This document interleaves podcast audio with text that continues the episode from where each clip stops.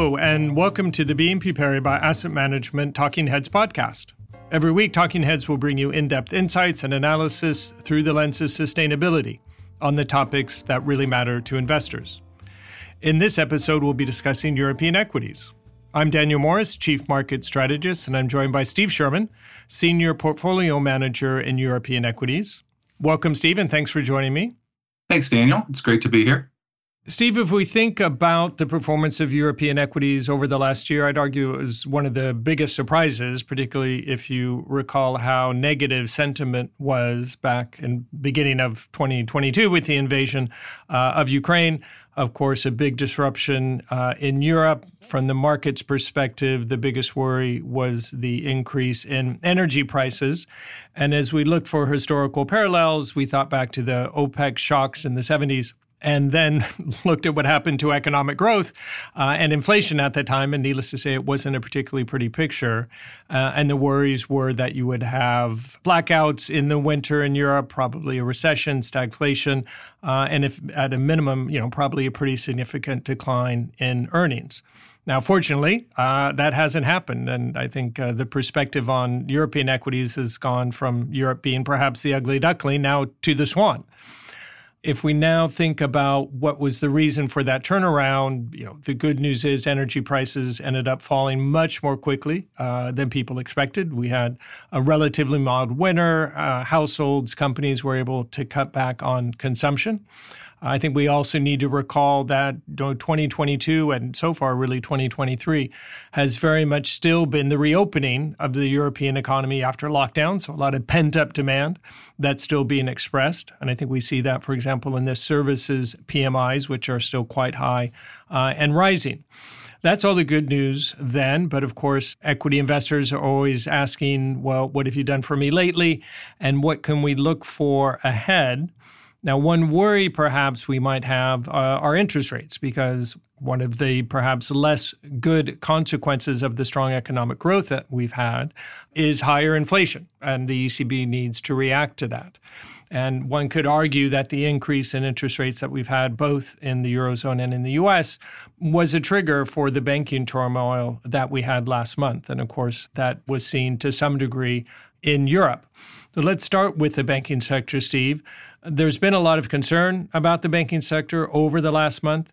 What's been the impact on European equities, and do you see it more as a risk or an opportunity? Thanks, Daniel. So, concerns about banks flow into concerns about the economy. So, over the past month, there's been more fear about what happens to the rate of global growth. You know, so the world really needs healthy banks to lend money to facilitate economic growth and the earnings growth of companies. And there's always some risk in banks, but we're feeling relatively optimistic about the balance of risk and opportunity with our European banks. And you mentioned most of the, the concern with investors was related to the US banks and the potential for contagion across the Europe. And when we look at European banks relative to US banks, there are two differences that provide us with a bit more comfort. And the first is that US banks took in a large amount of deposits at the wrong time, and that led to some very large losses in their bond investments. If you think back to the early days of the COVID lockdowns, in Europe, we primarily had furlough programs from the governments that provided some income for people if they could not go to work. But in the United States, the government decided to send money to everyone. Some people really needed the money, but many did not. And for a lot of consumers, that led them to make deposits into their banks. And the banks had a large amount of money that they needed to do something with. At that point, the US banks did not have a lot of opportunities to lend money. So they took those deposits and they did the safe thing. They bought government bonds and they bought mortgage backed securities. That's what a bank is supposed to do when, when they don't have opportunities to lend. But as we know, last year was a historically bad year to own bonds as interest rates run up very rapidly. And the US banks owned a lot of extra bonds, much more than normal and much more than the European banks owned. And at this point, they have a lot of unrealized losses on those bonds. And so in the US, there's a bit less capital backing the lending than normal, and that might be a little bit constrictive for the US relative to what we see in Europe.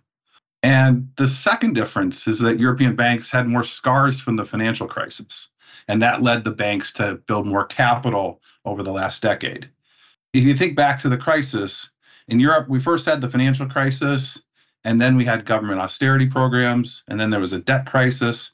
So the financial crisis here really extended a lot longer than it did in the States. And after the crisis, European bank regulators went through a period of several years where they consistently asked the banks to hold more capital in reserve. Sort of year after year, they said, We'd really like to see you building a little bit more capital so your business is safer. And after building up capital for years, European banks are actually viewed by the regulators as having excess levels of capital.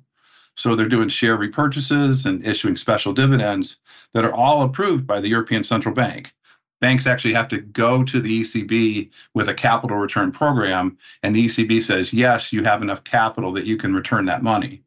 So right now, the ECB thinks that European banks are in such good shape they can give extra money back to investors. In addition to being sort of good for the health of European banks, this creates a sort of an interesting investment environment for banks. You know, there's no guarantees in banking, but that gives us a pretty good feeling about European banks, and we think that over the next couple of years, they're likely to produce a lot of earnings growth. Let's pivot away from the financial sector to some other parts of the market. Uh, when we think about the shifts towards sustainability, we often hear about emerging startup companies who've organized around a new opportunity. Are the big European companies participating in that as well, or are they going to be left behind? Well, sustainability is a very important driver of growth for European companies. And I certainly agree. If you think about small companies, they're always very interesting to talk about because they can focus on doing one really exciting thing.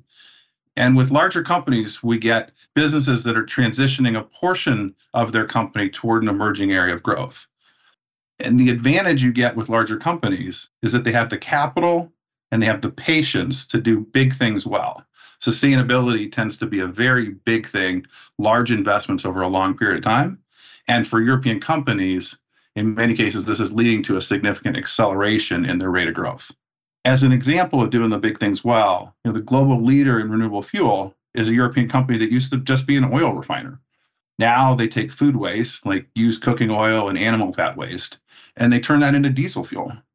Initially, the company had to invest a lot in research so they could learn how to convert those waste products to fuel.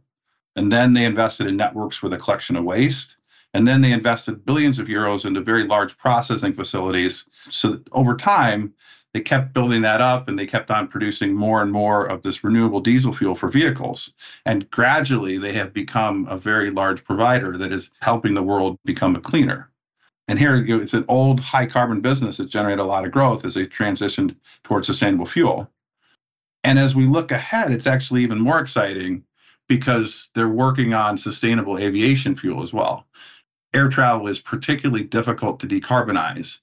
And they've been working with a number of large airlines on fuel that is at least 50% renewable.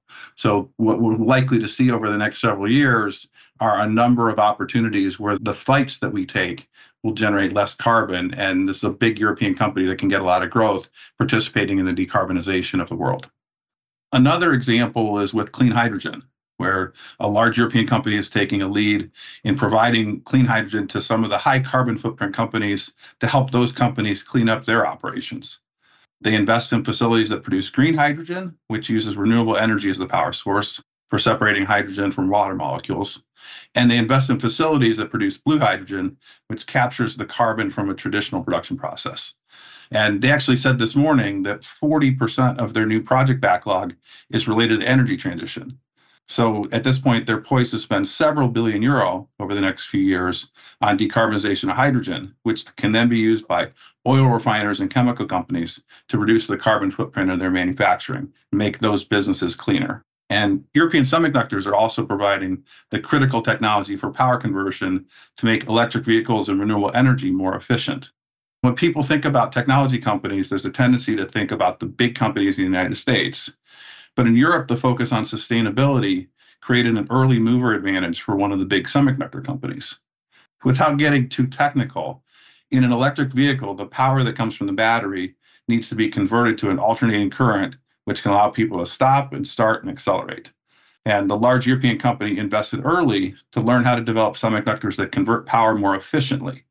Instead of using traditional silicon as the base of the semiconductor, they're using a new material called silicon carbide, and with these new semiconductors, an electric vehicle will use 5 to 10% less power to drive the same distance.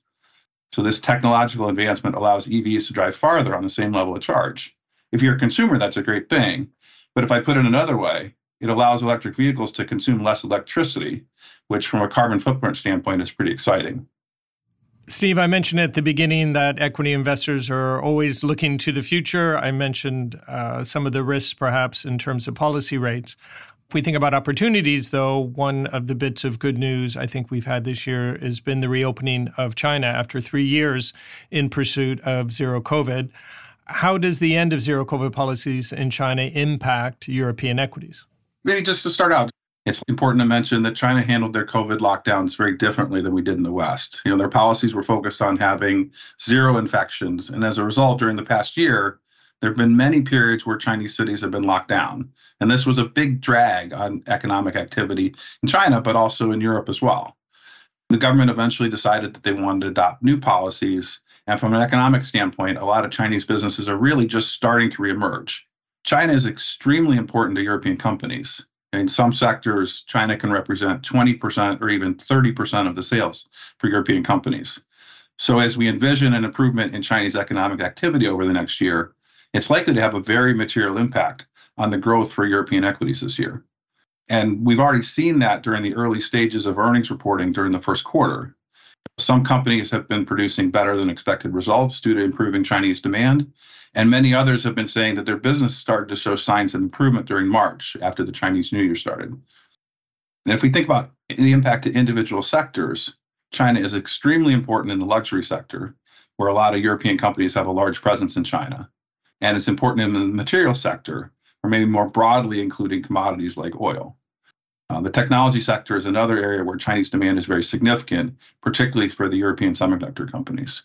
And we think this can be a boost to growth over the next year because the companies in Europe have been generally relatively conservative in the way they've been forecasting the opportunity, but they're starting to see more and more signs that business is really picking up.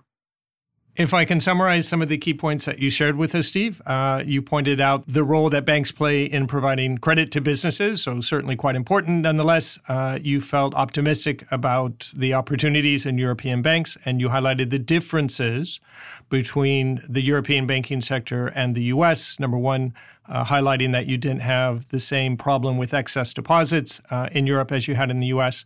And importantly, because of the scars that European banks had from previous years of turmoil, uh, they had higher capital buffers, which certainly stood them in good stead recently. If we think about sustainability, you highlighted how important it is as a driver of growth for European companies, both large and small, and highlighted a couple areas where you saw some real interesting opportunities, for example, clean hydrogen. And then finally, on China, again, very important for some European companies, particularly those in the luxury materials sector. Uh, but re- the opportunity uh, is in that really for a lot of Chinese businesses are just starting to reemerge from the lockdowns, and hence we should see an even greater acceleration in activity uh, in the months and quarters ahead. Well, Steve, thank you very much for joining me. Thank you for having me, Daniel. It's been great to be here.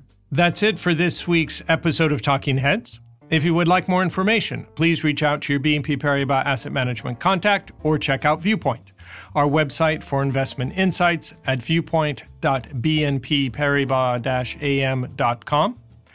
I'd also like to mention that the Talking Heads podcast is available on YouTube. Visit youtube.com slash bnppam slash playlist and tap or click on Talking Heads. You've been listening to the BNP Paribas Asset Management Talking Heads podcast with me, Daniel Morris, and Steve Sherman. Please do join me next week. Until then, take care.